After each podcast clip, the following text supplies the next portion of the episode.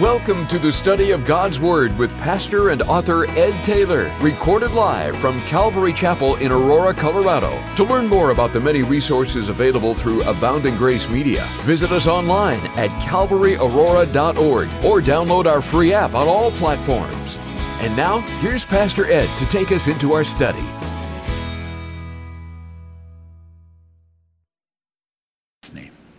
Amen. Amen. Open your Bibles, would you, to Daniel chapter 12 and Matthew chapter 24 in a Bible study that we've entitled Understanding the Times, Part 3. It'll probably become Part 5 in a new series, but for now it's Part 3. Because with all the events happening around us, with everything that we're watching and experiencing, it's good to come to God's Word for solid biblical perspective. Because it's in God's Word that we find comfort and clarity. It's in God's Word that we find direction and perspective because we need it. We're living in the last days. We're living in what the Bible calls the end times. And these are not described as times that will be getting better and better. These aren't described uh, right before the coming of the Lord Jesus Christ, are not times described as getting better and better, but rather they're described as times of getting worse and worse. And this really eh, for many of you listening in, this cuts to the heart of your life because there is a sense of wanting to settle into a place of comfort and ease, to get to a place where we don't have to worry anymore, we don't have to worry about this bill or get to this place of comfort. And yet the Bible says, watch the days in which you live because they're going to be very discomforting. And you know that the natural knee jerk response when discomfort comes is to, to scramble for comfort, to scramble to control things. But that takes us outside of the will of God. Remember, in our time last time, we were introduced to this group of men known as the sons of Issachar. And in 1 Chronicles chapter 12, remember we're studying from the New Living Translation. In 1 Chronicles chapter 12, verse 32, it says, And from the tribe of Issachar there were 200 leaders of that tribe and their relatives. And I love this. It says, All these men understood the times and the signs of the times and knew the best course for Israel to take. They were uniquely careful in seeing and understanding the times in which they lived and walked. And they responded in wisdom with a response and knew how to lead others. They were able to see what was happening and take the mantle of leadership and help choose the right course in light of the times. I think it's exactly what Jesus expects and expected from those that he taught, from the religious rulers of the day, for the people and followers of God, both then and now. Again, let me read to you in Matthew chapter 16, verse 1. So powerful. I mentioned it in previous studies, but I want to read it to you. It says, One day, the Pharisees and the Sadducees came to test Jesus, demanding that he show them a miraculous sign from heaven in order to prove his authority. And he replied, Listen, you know the saying, red sky at night means fair weather tomorrow, and red sky in the morning means foul weather all day. You know how to interpret the weather signs in the sky but you don't know how to interpret the signs of the times. It was a rebuke. You know how? We just, during our time of worship, we just heard a loud noise on the roof. You guys hear that noise? Did you think people were playing up there?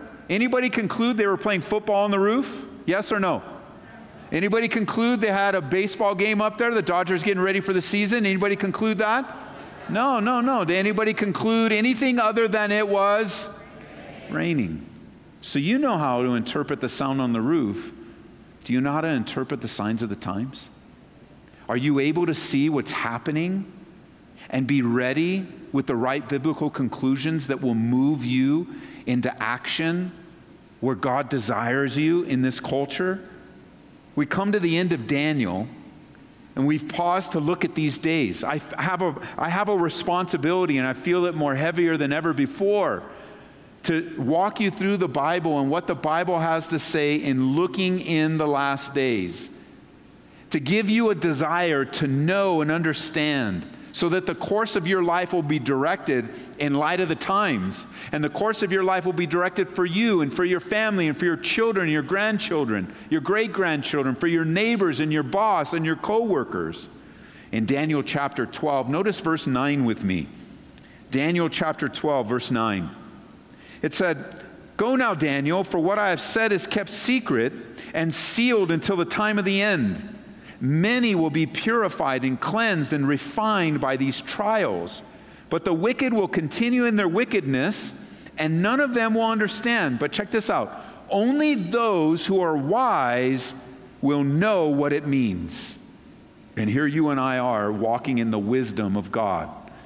And only the wise are going to understand. Those that yield to the wisdom of God, not human wisdom, not, not human understanding, not philosophical conclusions, but what does the Bible say considering the days in which we live? Which brings us to Matthew 24, where we left off last time. Jesus is teaching, and this is known as the Olivet Discourse. He's teaching about the end times, weaving together passages to help his disciples understand what the end will bring. Notice with me where we left off in verse 23. Then, if anyone tells you, Look, here is the Messiah, or there he is, don't believe it. For false messiahs and false prophets will rise up and perform great signs and wonders so as to deceive, if possible, even God's chosen ones, or in the New King James, God's elect. And we looked at last time the distinction between God's elect and to see context is how you will interpret that. So notice he says that even God's chosen ones will be deceived. See, I have warned you about this ahead of time. One of the things you're going to see in the end times is false teaching. There'll be a, fa- a, rise of false prophets and false teachers leading up to and even including in the Great Tribulation period. They will show great signs and wonders in order to deceive. Jot it down in 2 Thessalonians chapter 2 verse 9. This man will come to do the work of Satan with counterfeit power, signs and miracles. Jot it down as a cross reference beginning in Revelation chapter 13 verse 11. It talks about lying signs and wonders. How important it is that we know that when you see a miraculous sign, make sure that you, you recognize that it leads you to a true worship of God and not the worship of false teaching, because there is a stream of teaching, false teaching within the church today that actually is looking for miraculous signs. Looking for the, they call it the signs and wonders movement, but it's been called all sorts of things. And not every miraculous sign is always from God. Satan is a deceiver, the devil is a liar and can duplicate signs, even unwisely, as we see back in beginning in the book of Exodus with Moses and Pharaoh. The signs and wonders and miraculous work of God that exists today has to match with the Word of God. There needs to be the fruit of a ministry and the doctrine. We don't, listen, church, you need to understand in the last days, you don't follow signs and wonders. You follow the God of signs and wonders. And God has authoritative, sound doctrine. Doctrine sounds like a heavy word, but it simply means teaching. So when you hear the phrase sound doctrine, you could restate that as right teaching. And because there's some kind of sign or there's, a, there's some kind of popularity that, hey, we've seen this and this is happening over here. Why don't you come to this thing at the Pepsi Center? Come to this thing to our church. Uh, there's a new guy in town. He's going to bring signs and wonders. No, no. What about the doctrine? What do they teach? Because there can be lying signs and wonders. Does what they say line up with the Word of God? Then notice he says, immediately in verse 20, excuse me, uh, verse 26. So if someone tells you, look, the Messiah is out in the desert, don't bother and go to look. Or look, he's hiding here, don't believe it. For as the lightning flashes in the east and shines to the west, so it will be when the Son of Man comes. Just as the gathering of vultures shows that there's a carcass nearby, so these signs indicate the end is near. Interesting. The second coming of Jesus Christ will be visible. Remember in the Olivet Discourse, he has he's teaching of things prior to the rapture and also after the rapture to the second coming. And you keep that in order. And prior to the, the second coming will be visible to the eye. Every eye will see. From the as lightning flashes from the east to the west so it will be when the son of man comes. Now it's interesting this phrase you may or may not know this but you're going to learn it tonight. Mark that phrase in verse 26 uh, look he is hiding here. If you ever hear anybody say to you that messiah has come and he's hiding or he's hidden don't believe him. And you say well why ed? Because jesus said don't believe them. They're lying and you go, come on, Ed, would anybody ever say that?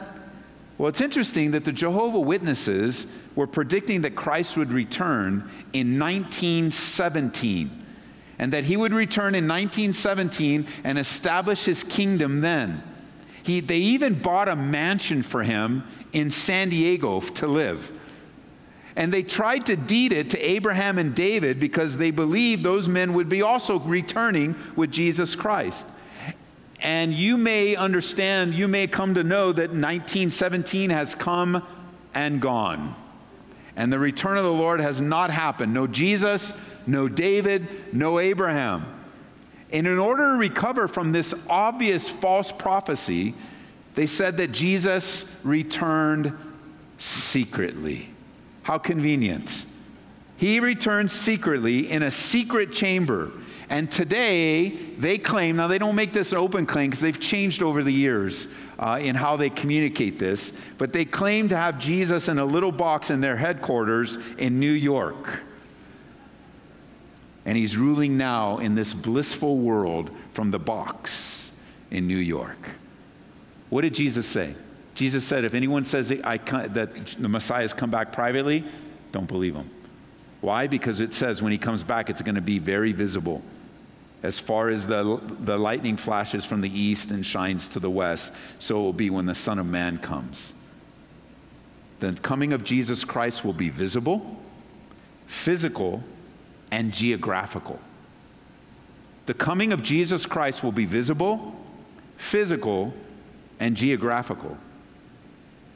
Just as you can see lightning flash so will the coming of the Son of Man be. Let me give you some scriptures you can write down as cross references. Acts chapter 1, verse 9, Daniel chapter 7, verse 13, uh, Revelation chapter 1, verse 7. All speaking of a visible, physical, geographical second coming of Jesus Christ that ends the Great Tribulation period and begins the millennial reign of Christ.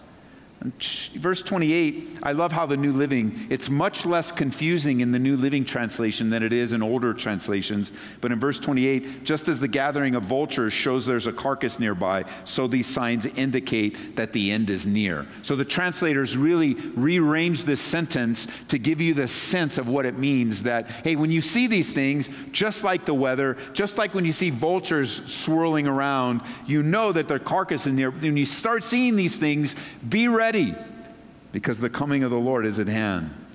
It's interesting that here we are as we find ourselves in a place of great anticipation that there are so many things that are trying to get our eyes off of the coming of the Lord, off of his soon return, which really gets our eyes off of the promises of God.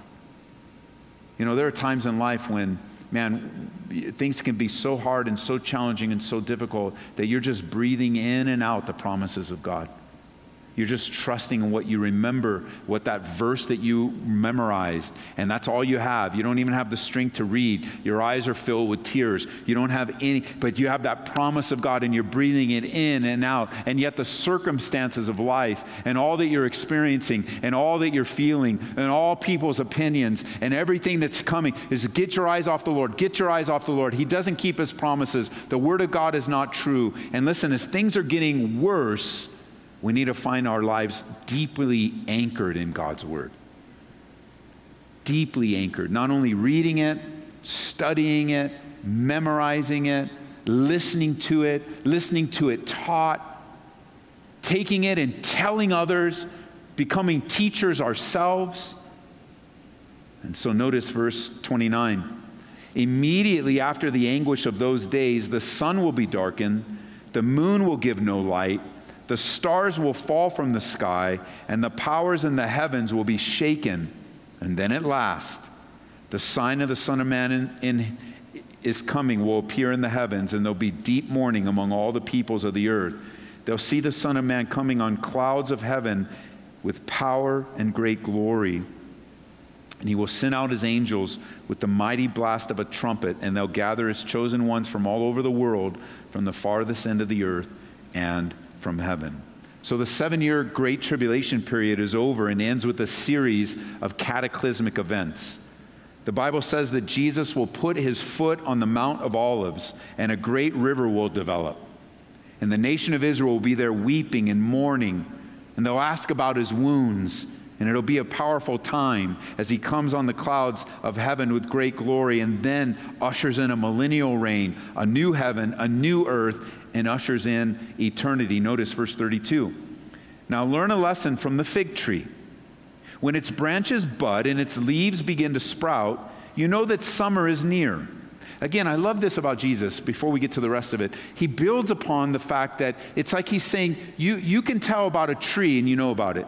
And you know about the weather and you know about it. And you can even see tree, birds, uh, vultures flying around and you know why they're there. You know why they're gathered. And then he'll, what, what will Jesus do? He'll walk through and he say, You see these flowers? Look how beautiful they are. God, God has closed those flowers just like Solomon. And he talks about, hey, you know the guy that's sowing seed? You know the guy that's watering seed? You, you, he looks out at the people and he says, I want you to see and keep your eyes on the harvest. And he's using things that are very normal and natural in his teaching. He's relating to you and to me in things that would be normal and natural. And that's a great skill to develop when you're talking to people. And it requires a, a great a, a great commitment to listen and learn about someone so that you can connect the gospel to their lives. It's not very difficult just to find out about someone and where they're coming from, what their background is, do a little listening, and then connect the gospel to them. And it's so simple. So he says, You guys know about the fig tree. When its branches bud, this is verse 32, leaves begin to sprout. You know that summer's near. In the same way, when you see all these things, you can know his return is very near, right at the door. I tell you the truth, this generation will not pass from the scene until all these things take place. Heaven and earth will disappear, but my words will never disappear. Learn this parable about the fig tree. You know, in 1948, something remarkable happened. A nation was rebirthed according to the Word of God. For almost 2,000 years, this nation was not in existence and people were scattered. And then uh, suddenly, almost immediately, we find the rebirth of the nation of Israel just like the Bible predicted. This is where I want you to hold your place. Let's go over to Ezekiel. That's going to be to the left. Ezekiel chapter 37. The nation of Israel was reborn. And it is something that perhaps we take for granted today, but it is a significant biblical prophecy that has been fulfilled. And notice with me in Ezekiel 37, beginning in verse 1. Ezekiel 37, that's back by Daniel, in verse 1. The Lord took a hold of me, and I was carried away by the Spirit to a valley filled with bones. He led me all around among the bones that covered the valley floor. They were scattered everywhere across the ground and were completely dried out. Then he asked me, Son of man, can these bones become a living people again? Oh, sovereign Lord, I replied, you alone know the answer to that. And he said to me, Speak a prophetic message to these bones and say, Dry bones, listen to the word of the Lord. This is what the sovereign Lord says Look, I'm going to put breath into you and make you alive again. I'm going to put flesh and muscles on you and cover you with skin. I'll put breath into you and you'll come to life, and then you'll know that I am the Lord. And so I spoke this message just as he told me, and suddenly, as I spoke, there was a rattling noise all across the valley, and the bones of each body came together and attached themselves as complete skeletons. And then I watched muscles and flesh formed over the bones, then skin formed to cover their bodies. And they still had no breath in them. Then he said to me, Speak a prophetic message to the wind, Son of Man. Speak a prophetic message and say, This is what the sovereign Lord says Come, O breath, from the four winds and breathe into these dead bodies so they may live again. And so I spoke the message as he commanded me, and breath came into their bodies, and they all came to life and stood up on their feet, a great army. And you go, Ed, what in the world does that have to do? With the rebirth of the nation of Israel? I'm glad you asked. We've got one more verse to read, verse 11. And then he said to me, Son of man, these bones represent the people of Israel. And when that question's asked, and it's been asked by generation after generation after generation, even the generation of 1948, can these bones come to life again? You now get to look back on the other end and say, say it together. Okay, that's there's more than two people in here. You ready? Can these bones come alive? Yes. God fulfilled his word and brought the nation of Israel back to life. And you can join us if you want to go on tour. We're hoping that things will work out for 2021. We'll take another group there. You can walk there. You can sleep there. You can eat pizza there. You can enjoy the very land where it is inhabited, and ki- the old men and the kids are in the streets according to the Word of God.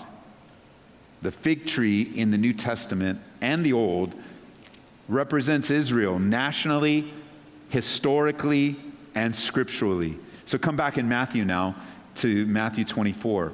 Once again, another passage uh, that we're talking, this parable of the fig tree, a lot of controversy, a lot of argumentation over it, but consider the fig tree often represents the nation of Israel.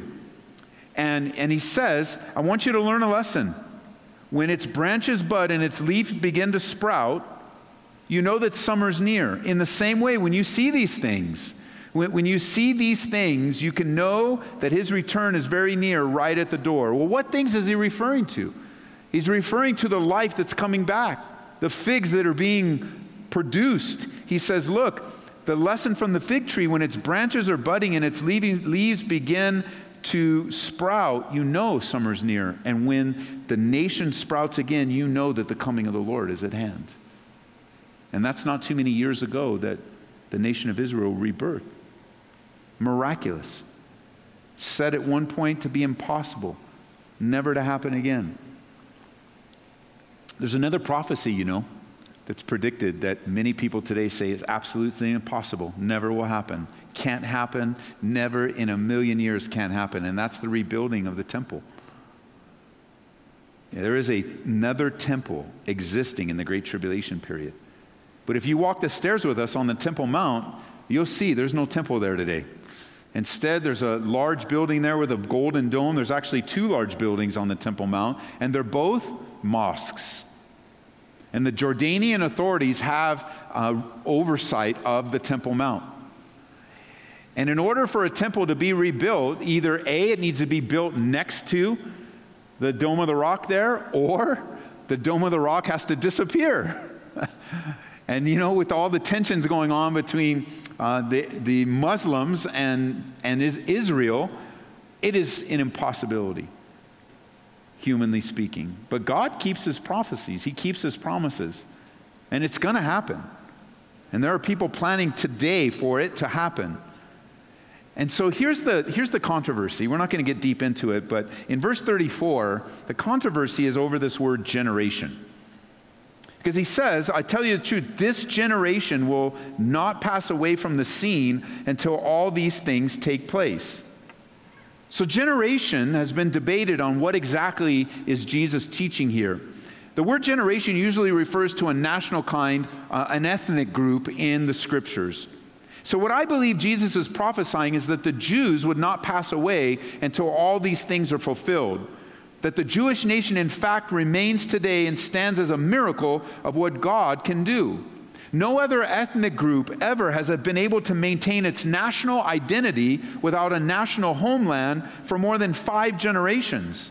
And so the prophecy of Jesus is fulfilled, and we're in the process of seeing them fulfilled now. The fig tree is budding, Summer is near, even at the doors. And even as I recognize that there's a lot of disagreement over this section, I think the thing we need to agree on when we're finding common ground in some of these disagreements, secondary disagreements, especially prophetically, eschatologically, is we need to find out what we can agree on. And I think everyone can agree on that Jesus Christ is coming again soon.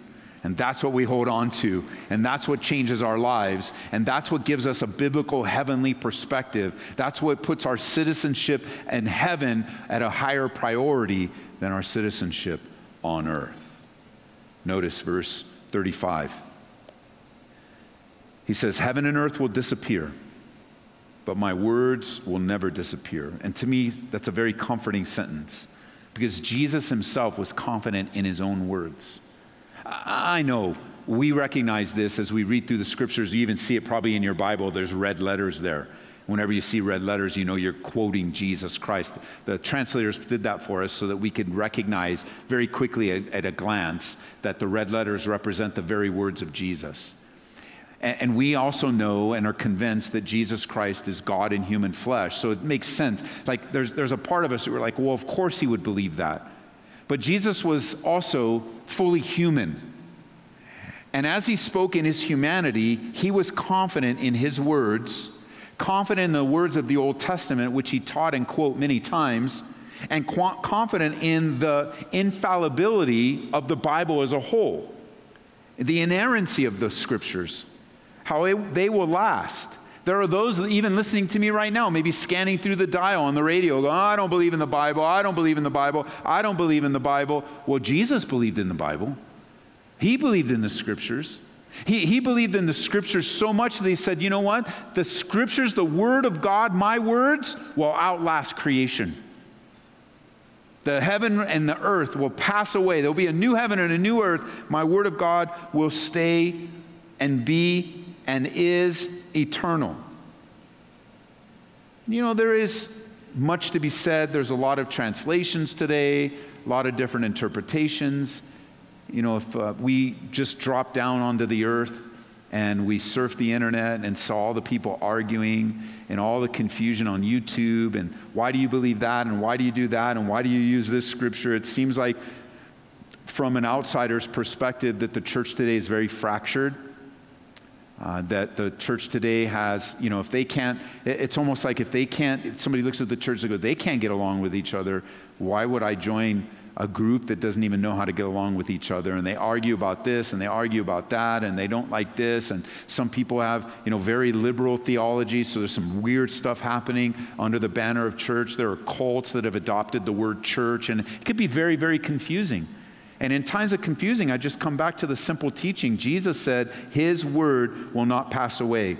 That his word is trustworthy. That he himself was confident in his word and one of the things that will be shared with you, no doubt, as you talk to people about the Bible, they'll say, Well, you know, I don't, I don't even agree with the Bible, because you might give them a Bible as a gift. You get them a Bible that's easy to understand. And then they get into all this, well, what translation and why this translation, you know, whatever, quick Google search, and it all, they're upset. And then what they'll say is, Well, you know what? I don't understand. I don't, I don't believe in the Bible because it's full of contradictions.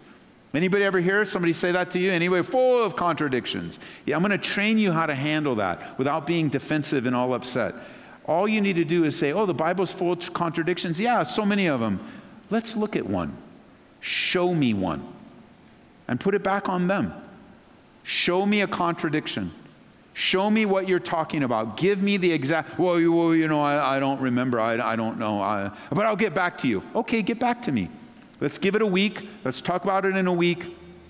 I want you to give me a contradiction. And you go, wait a minute, Ed. What if they bring back a contradiction? What am I going to do then? Well, you're going to email Pastor Ian because he loved. No, I'm just kidding. Here's, here's what you're going to do uh, you're going to study the Bible to show yourself approved. And I want to recommend a book to you that you can get that will help you with all the supposed contradictions. It's thick because there's quite a bit of accusations against the scriptures, but here's the value of purchasing a book like this and just kind of reading it every once in a while, just looking at different, different ways that people say the Bible contradicts. And that is not only will you learn some of these for yourself, but you'll learn how to think and how to study through to verify the truthfulness of the Bible. Here's the book. It's not in print anymore, so you got to get a used copy or an electronic version. It's called When Critics Ask. When Critics Ask. And the author is Norman Geisler, G E I S L E R. Now, I know this may not apply to everyone, but for those of you that want to take this step into studying, get this book and maybe even use it for a month for your Devos. And you're just looking at what different people say. Pick your favorite book of the Bible. You know, usually people have a favorite, pick your favorite book of the Bible and just go through what people say about your favorite book of the Bible. And you'll begin to learn that not everything that appears to be a contradiction is a contradiction at all. Like, like, for example, some would say, well, you know, in this version of the gospel, it says two people were there, and then this gospel says one people were there. Ha ha! Contradiction. Well, no, no, not at all. Because wherever two people are, there's always one person. So one gospel emphasized two people, another gospel emphasized one, but the gospel that emphasized one didn't say there was only one, it just highlighted one. So wherever there are two, there's going to be one. And so you can pray that the contradiction they bring is that one. Because as you share explanations for people, remember, you're not trying to win an argument. You're looking to be used by God to win a soul. And so you're not trying to be like, oh, oh, give me, just bring them, bring them, bring them, bring them. Because I just, you wouldn't tell them yet because I got this book, man. So bring them all, bring them all. I'm ready for you. No, no, no. No, you want to slowly, oh, that, that's interesting. How did you find that? Where, where did you, where did you, how, how did you pick that up? Did you read through all the Gospels? That's pretty, that's pretty impressive. I'm glad that you read through the Bible. So let's talk about this. So this guy, Matthew, said two, and John said one. So that's a contradiction. Of course, one said two and the other said one. It was, well, well, let's, let's consider that for a second. And you began to explain to them, and they, you can see in people's eyes, they're like, ah, oh, never thought of it that way before. And that's really the pathway you're taking someone. You're wanting them to approach the Bible this way.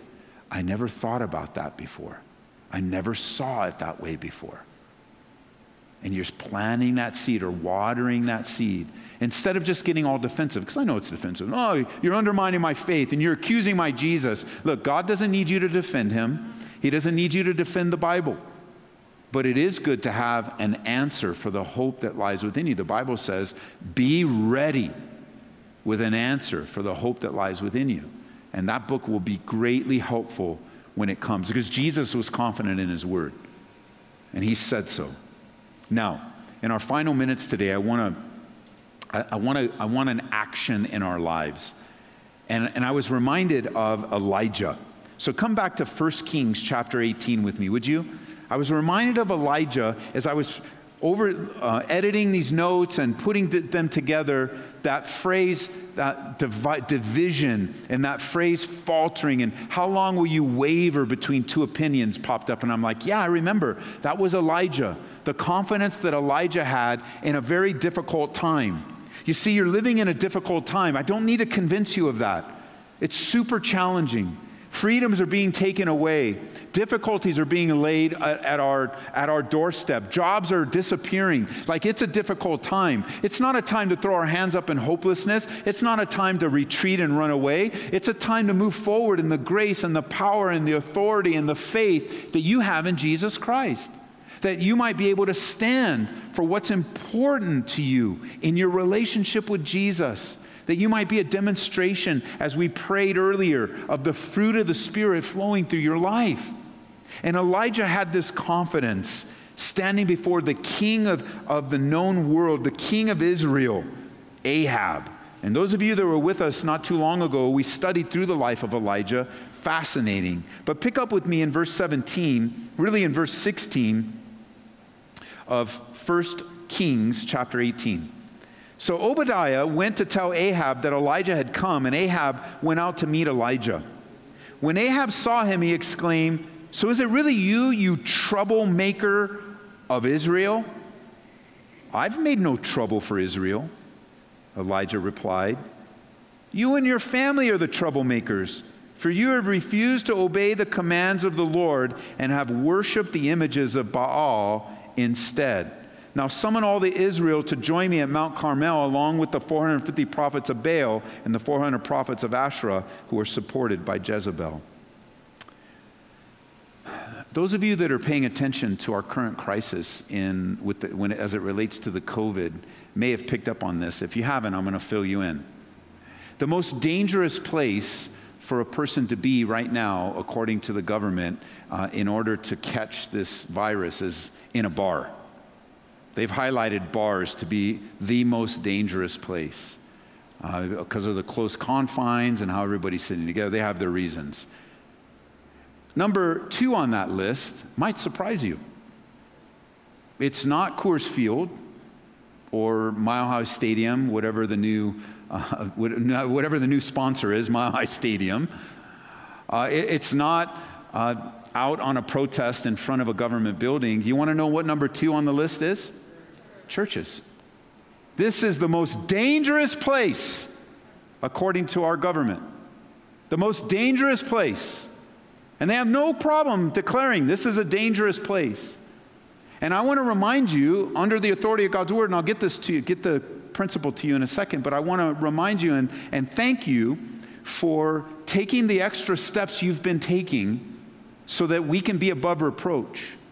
Because I believe on the authority of God's word that this is not the second or the first or the third or the tenth most dangerous place in our city. It is the place where the most loving, caring people commune for a short amount of time under great restrictions in order to be a blessing in the community. I believe that. So that when somebody comes and says, You troubler of Israel, you troubler of Aurora, you troubler of Denver, you come back and say, I'm not troubling you. I have this city's peace on my heart. I, have this city's, I, have the love of God in my, I, I live, and I speak for us as a church, we live many times at great sacrifice to love this city, to care for this city, to adjust our lives and adjust ourselves in order to have the gospel flow through us. So you think, you know, poor Elijah called a troublemaker. Churches are being called troublemakers too. And I don't think it's the first time, and I don't think it's the last time. And what we need to do is we need to respond with Elijah. We just need to say, hey, look, I know you, you, you have a bad opinion of me. You call me a troublemaker. But, but what we answer is, I've made no trouble. You know, we can say with authority, I've made no trouble for Aurora. I've made no trouble for Denver or Colorado. We've, we actually have the exact opposite motive. We, we want to be a blessing and an encouragement. We want to help. We want to give and not take. Elijah was sent from God. You know, if there's any trouble, you, you, know, there's some principles here uh, that, that can be seen here, but if there was any trouble, God sent Elijah to be a troublemaker for Ahab, to stir him up. He was not living in obedience or surrender to God. So I guess if you are going to call Elijah a troublemaker, you could say Elijah was sent by God to stir up Ahab and get his attention, to get Jezebel's attention, to turn their hearts back toward the Lord. So he calls the prophets together, it says. And he says in verse 20 now Ahab summoned all the people of Israel and the prophets to Mount Carmel. And then Elijah stood in front of them and said, How much longer will you waver, hobbling between two opinions? If the Lord is God, follow him. But if Baal is God, then follow him. But the people were completely silent. And so I say this as we head out today. It's one of those Bible studies you want to deliver on a weekend. I want everyone to be here, except that most people are online so they can catch it at a later day. But I ask you this question, church how long will you hobble between two opinions? How much longer will you waver? How much longer will you be double minded in your relationship with God? How much longer will you be in a place of un- instability and uncertainty? Of all that God has shown you thus far, I mean, you're thinking of all the things we're experiencing, all the stuff that's happening around the world. Uh, you, you, look at what's happening in our culture, you look at all that, like you, you, you, you're, you're still yet unconvinced. If, if all you had was the rebirth of the nation of Israel, wouldn't that be enough? Just the fulfillment of Ezekiel 37, wouldn't that just be enough? But God has been patient. God has been merciful. God has loved His church. He's patient with us. And now we come here today, in this time, on this day, at this hour, at this moment, how long are you going to waver? How much longer will you live a wavering life, hobbling between two opinions? If the Lord is God, follow him. I don't know anybody that would say, if I ask that question, if the Lord is God, follow him. If do, does everybody think the Lord is God? Amen, yes, then follow him. And Jesus gave very clear instructions. If anyone desires to come after me, let him deny himself take up the cross and follow him.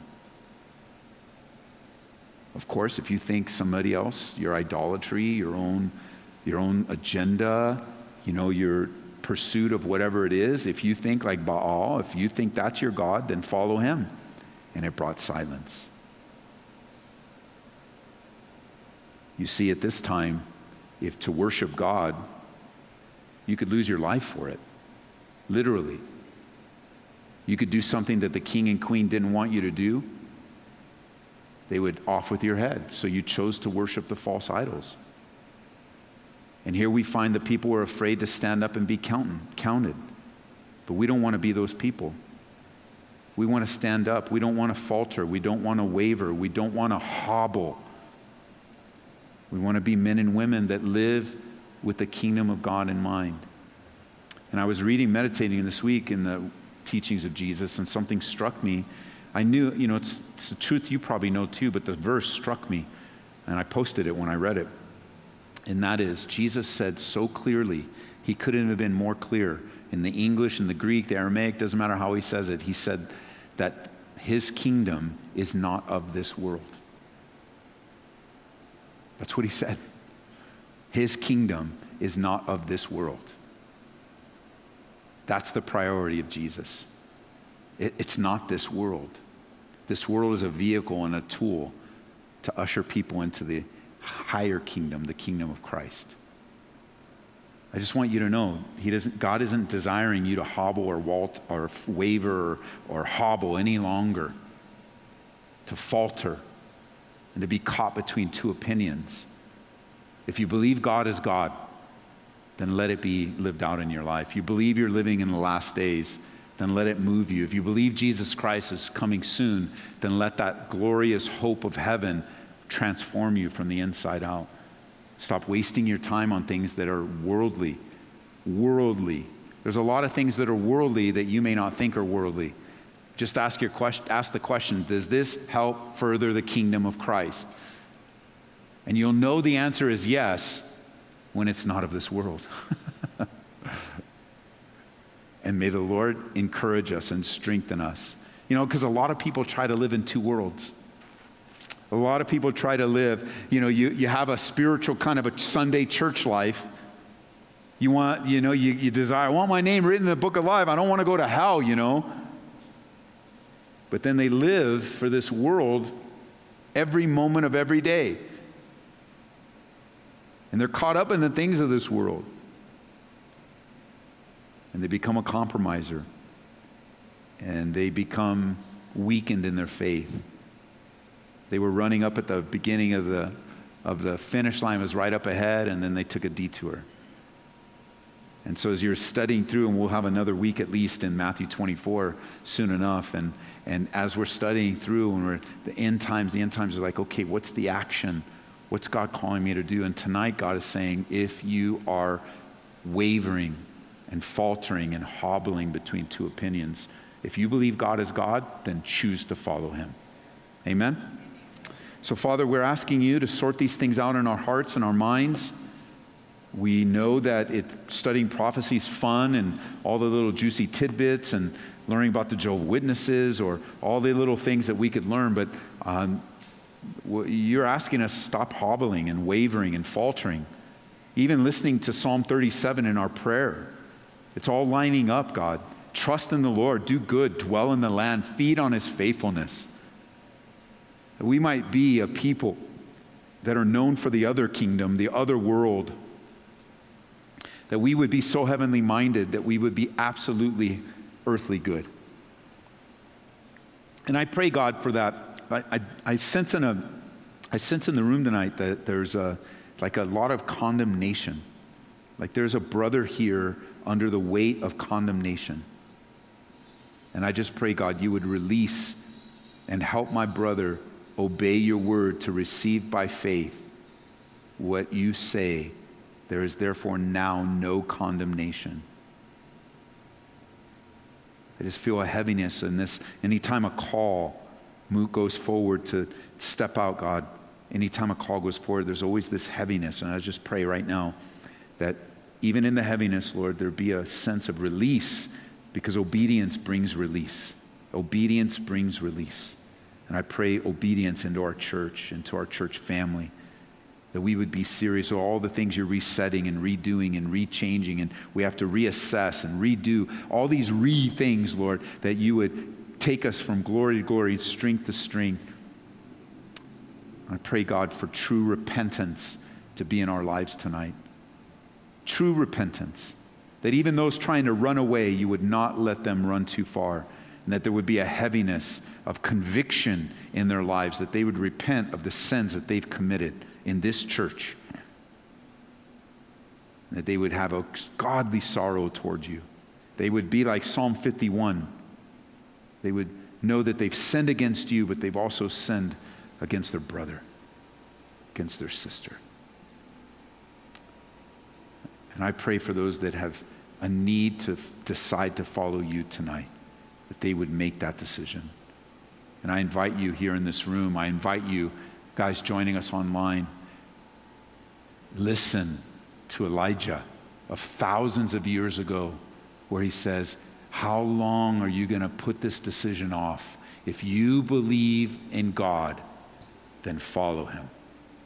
And today I say that to you. If you believe in God, that he loved you, sent his son Jesus Christ to die for you, that the blood of Jesus Christ can forgive you of all of your sins, then choose to follow him today. And if that's you in this room and you say, I need to follow God, I want you to stand to your feet. I want to pray with you. I want to pray with you. I'm not asking for rededication. You can rededicate sitting down. I'm asking for a full blown, this is the day. This is the day. I know in a message like this, I could ask, who wants to rededicate? And a lot of people will. Well, you do that. You do that. You do that, but you don't need to stand. You just do it. Let's just get serious. Let the Holy Spirit do a work inside. Let's just do it. But for the sake of those that have never asked for Jesus to forgive them of their sins, and I know there's just a battle in the room right now. There's a, there's a wrestling, a tension and God is calling you to Himself. If you believe in God, then choose to follow Him. And just stand to your feet. I want to pray with you. I want to lead you in a prayer so you can obey God. And I can help you along the path to take the first few steps. Anyone here?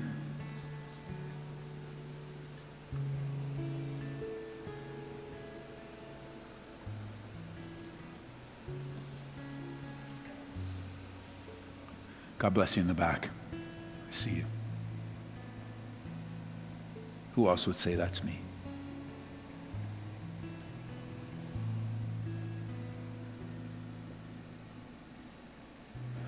You guys online, the Holy Spirit just grabbing. Isn't amazing how He uses technology? Praise God. You guys on the radio, you getting saved on the radio. Amazing. And for those of you in the room, Pray with me, would you? This is what we're obeying. Romans chapter 10. In the Bible, it says, If you confess with your mouth the Lord Jesus and believe in your heart that God raised him from the dead, you will be saved. For with the heart one believes unto righteousness, and with the mouth confession is made. So I'm going to help you with that. You're going to confess to God. You can say, you can talk to God, and you could say something like this God, I admit that I've sinned against you, and I ask you to forgive me of all of my sin. I believe you sent Jesus Christ to live for me, to die for me, and I believe Jesus rose again from the dead to save my soul. And I choose to turn my life away from my sinful past.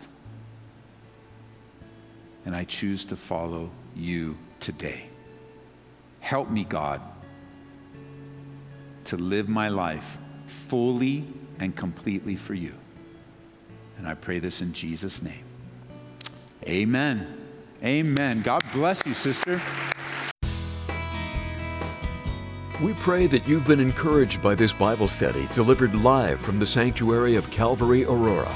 For prayer or a copy of this study, call us at 877 30 GRACE. That's 877 304 7223.